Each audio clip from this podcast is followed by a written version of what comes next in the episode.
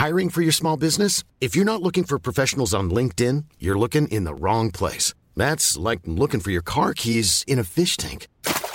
LinkedIn helps you hire professionals you can't find anywhere else, even those who aren't actively searching for a new job but might be open to the perfect role. In a given month, over 70% of LinkedIn users don't even visit other leading job sites. So start looking in the right place. With LinkedIn, you can hire professionals like a professional. Post your free job on linkedin.com slash people today.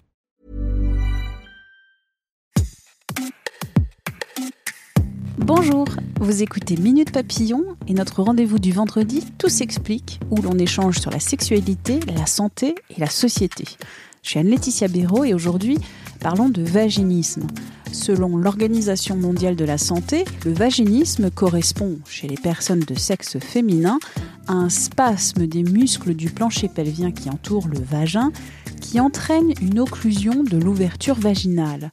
L'intromission est impossible ou douloureuse.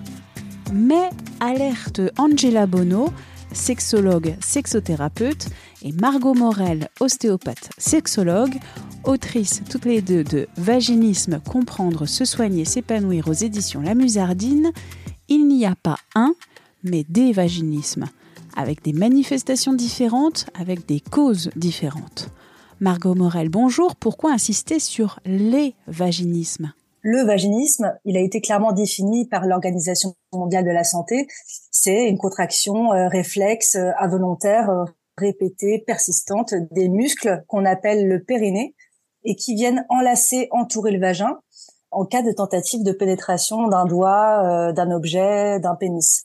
Nous, ce qu'on avait envie de dire avec Angela, c'est que chaque femme était effectivement unique et donc leur histoire aussi et leur vaginisme également je vais laisser Angela euh, expliquer pourquoi euh, nous on parle des vaginismes avec un S et que c'était important pour nous. On s'est rendu compte que les vaginismes ils n'arrivaient pas forcément au même moment dans la vie. Ils arrivent à, différentes périodes. Ils sont pas euh, tous de la même manière, c'est-à-dire qu'il y en a ils vont avoir des douleurs, d'autres où ça va être complètement fermé. Donc on va parler un peu de vaginisme total, de vaginisme partiel.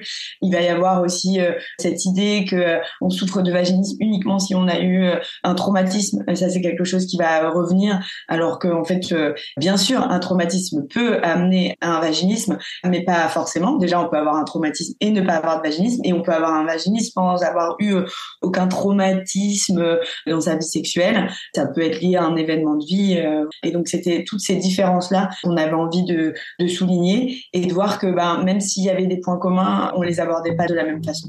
Donc on est bien au croisement entre la physiologie, donc l'anatomie, vous avez parlé du périnée, et la psychologie aussi. Et puis euh, rappelons vaginisme, donc ça fait référence au vagin, donc aux personnes qui ont des vagins. Par communauté de langage, on va parler donc euh, des femmes, même si toutes les femmes euh, n'ont pas de vagin. Les vaginismes, c'est quelque chose qui n'est pas connu, vous le dites dans cet ouvrage. D'ailleurs, on ne sait pas forcément la prévalence dans la population française. On n'a que des estimations. Oui, on n'a que des estimations parce que actuellement dans la population française, on a tendance à dire que c'est 1 à 10% des femmes, enfin des personnes munies d'un vagin. De fait, ces chiffres sont probablement biaisés déjà par les études scientifiques parce que il y a des femmes qui sont en errance diagnostique, donc elles ne peuvent pas dire qu'elles en souffrent. Et puis parce que c'est un sujet qui est euh, encore très tabou, bien qu'on parle beaucoup plus de sexualité. L'évaginisme, spécifiquement, est un sujet dont on ne parle pas. Donc, euh, les statistiques sont, à mon avis, totalement euh, biaisées. Et Angela va peut-être nous, nous raconter un petit peu, nous, ce qu'on voit au cabinet quand même, qui est un peu plus grand que ces statistiques-là, justement. C'est vrai que ça peut paraître surprenant parce qu'entre 1 et 10% ben, il y a quand même une, un, grand écart. Et nous, en fait, euh, ce qu'on a constaté, c'est que oui, on avait sûrement un biais bah, parce que notre métier, euh, c'est de la sexologie. Euh, donc forcément, on a des personnes qui arrivent avec des troubles.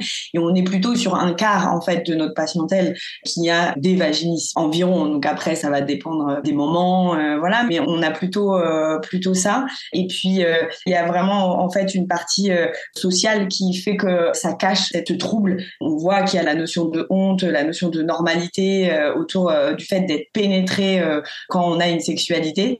C'est-à-dire j'ai pas vraiment commencé ma sexualité si je n'ai pas été pénétrée. Ça c'est quelque chose qui va revenir. Donc c'est tabou parce qu'on va pas aller dire que on l'a pas encore fait d'une certaine manière. En tout cas pour les vaginismes primaires. Donc en plus du côté physiologique et psychologique, il y a cet élément euh, social qui revient euh, quand même euh, assez régulièrement dans nos consultations. toutes les personnes sont différentes. Quels sont les symptômes alors les plus caractéristiques, on va dire, des vaginismes? Pour moi, le symptôme caractéristique, c'est la contraction réflexe du périnée. Et elles disent, euh, je suis euh, bloquée, verrouillée, c'est serré, c'est un mur, c'est coudé, c'est-à-dire qu'il y a un bout qui passerait, mais pas l'entièreté de l'objet ou du pénis ou du doigt. Et ça, pour moi, ça revient quasi 100% des cas. Après, il y a la question de la douleur. Angela en a un petit peu parlé. C'est pas tout le temps le cas. Donc, un vaginisme ne fait pas forcément mal.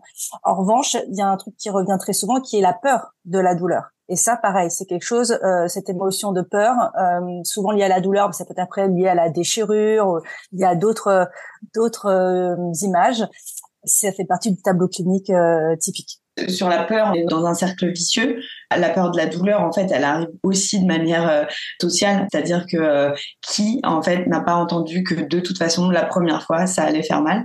Ces croyances, elles s'intègrent en fait euh, au fur et à mesure et elles créent aussi les vaginismes. Donc, c'est pas lié que à ça, bien sûr, mais en tout cas, on sait que ça va soit les aggraver, soit les maintenir aussi.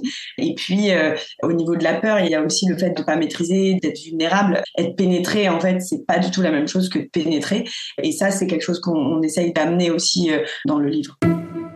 Est-ce que vous pourriez donner deux, trois conseils pour euh, les personnes qui souffrent de vaginisme?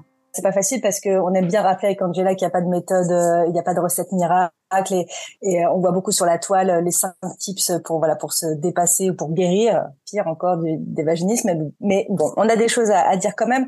Bah, D'abord, mieux connaître euh, leur corps euh, et leur sexe, c'est-à-dire on en a parlé via l'anatomie, mais aussi l'observation et comprendre aussi comment ça fonctionne parce que l'anatomie euh, suffit pas. C'est-à-dire qu'il y a aussi la pratique au-delà de la théorie et puis euh, il y a aussi la question, bien sûr, euh, Angela en a parlé, mais des croyances, c'est-à-dire euh, quelles sont les normes sexuelles qui m'entravent ou non, ou qui m'encadrent dans ma sexualité, et puis euh, comment j'ai réussi à me construire euh, sexuellement, érotiquement, et ça c'est important, euh, c'est important qu'elle puisse y réfléchir en tout cas dans les conseils. On a voulu euh, aussi euh, faire un grand éclairage sur le couple parce que euh, c'est quelque chose qui revient beaucoup. Finalement, elles sont rarement seules puisqu'il y a une volonté d'arriver à la pénétration. Alors bien sûr qu'on a des patientes célibataires, mais on a voulu qu'il y ait une responsabilisation en fait du partenaire ou de la partenaire et qu'il puisse prendre son rôle. Souvent, c'est quelque chose qui est mis de côté. C'est-à-dire que avoir envie de pénétration dans un couple, c'est pas bête ou illégitime,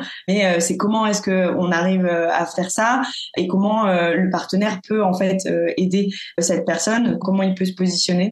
On a essayé de donner des éléments autour de la notion de plaisir qui nous paraît l'élément clé et de plus être dans cette notion d'obligation à la pénétration, mais comment arriver à la pénétration plaisir et pas à la pénétration obligation quoi on est vraiment au croisement physiologique, psychologique, mais euh, plus largement aussi sociétal, de résister à ces injonctions aussi. Euh. et d'ailleurs, Angela, vous le, vous le disiez, cette, euh, cette, injonction à la pénétration. Mmh, tout à fait. Mmh, mmh. Et, et, à côté de ça, nous, on a quand même la volonté que la pénétration, c'est bien, et la pénétration, c'est une, une pratique qui fait partie du script sexuel, quoi qu'il arrive, et c'est normal, entre guillemets, de pouvoir en avoir envie, et de pouvoir y arriver, en fait, dans le couple ou pas dans le couple d'ailleurs. Et ça, c'est quelque chose sur lequel on insiste un peu parce que c'est vrai que actuellement il y a un peu l'injonction inverse de euh, non mais libérez-vous de, de, la pénétration, euh, la pénétration n'est pas obligatoire. Euh, ouais, mais en fait, la pénétration, ça peut être super si elle est adaptée, si on arrive à y trouver du plaisir. Et ça, c'est quelque chose qu'on on tient à, à, ce que ça soit quand même mis en avant, quoi. On tient à ce que ce soit mis en avant, pardon, mais aussi parce que c'est la demande des patientes. En fait, nous, on est avant tout soignantes aussi. Mm. Et donc, euh, ce qui se passe euh, et ce qui est très bien sur les réseaux ou, ou partout euh, sur la question de, du sexe hors pénétration et qui est très chouette, hein, répond pas toujours aux, aux attentes, tout simplement, des patientes qu'on accompagne. Nous, on les accompagne aussi pour qu'elles atteignent leur objectif. Merci d'avoir écouté cet épisode de Minute Papillon, un podcast d'Anne-Laetitia Béraud pour 20 minutes. S'il vous a plu, n'hésitez pas à en parler autour de vous, à le partager sur les réseaux sociaux. Abonnez-vous gratuitement à ce podcast sur votre plateforme ou appli d'écoute préférée comme Apple Podcast ou Spotify. À très vite et d'ici la bonne écoute des podcasts de 20 minutes comme L'été dans vos oreilles.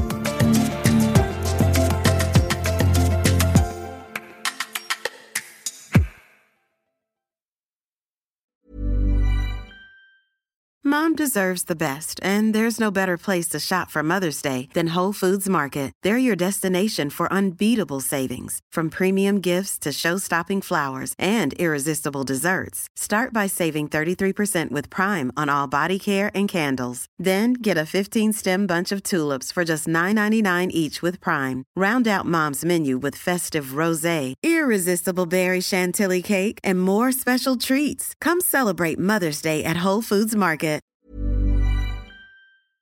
On ne va pas se quitter comme ça. Vous avez aimé cet épisode? Sportif, généraliste, sexo ou scientifique, varié mais toujours bien informé. Découvrez les autres podcasts de la rédaction 20 minutes sur votre application d'écoute préférée ou directement sur podcast au pluriel.20minutes.fr. Et merci de nous avoir écoutés.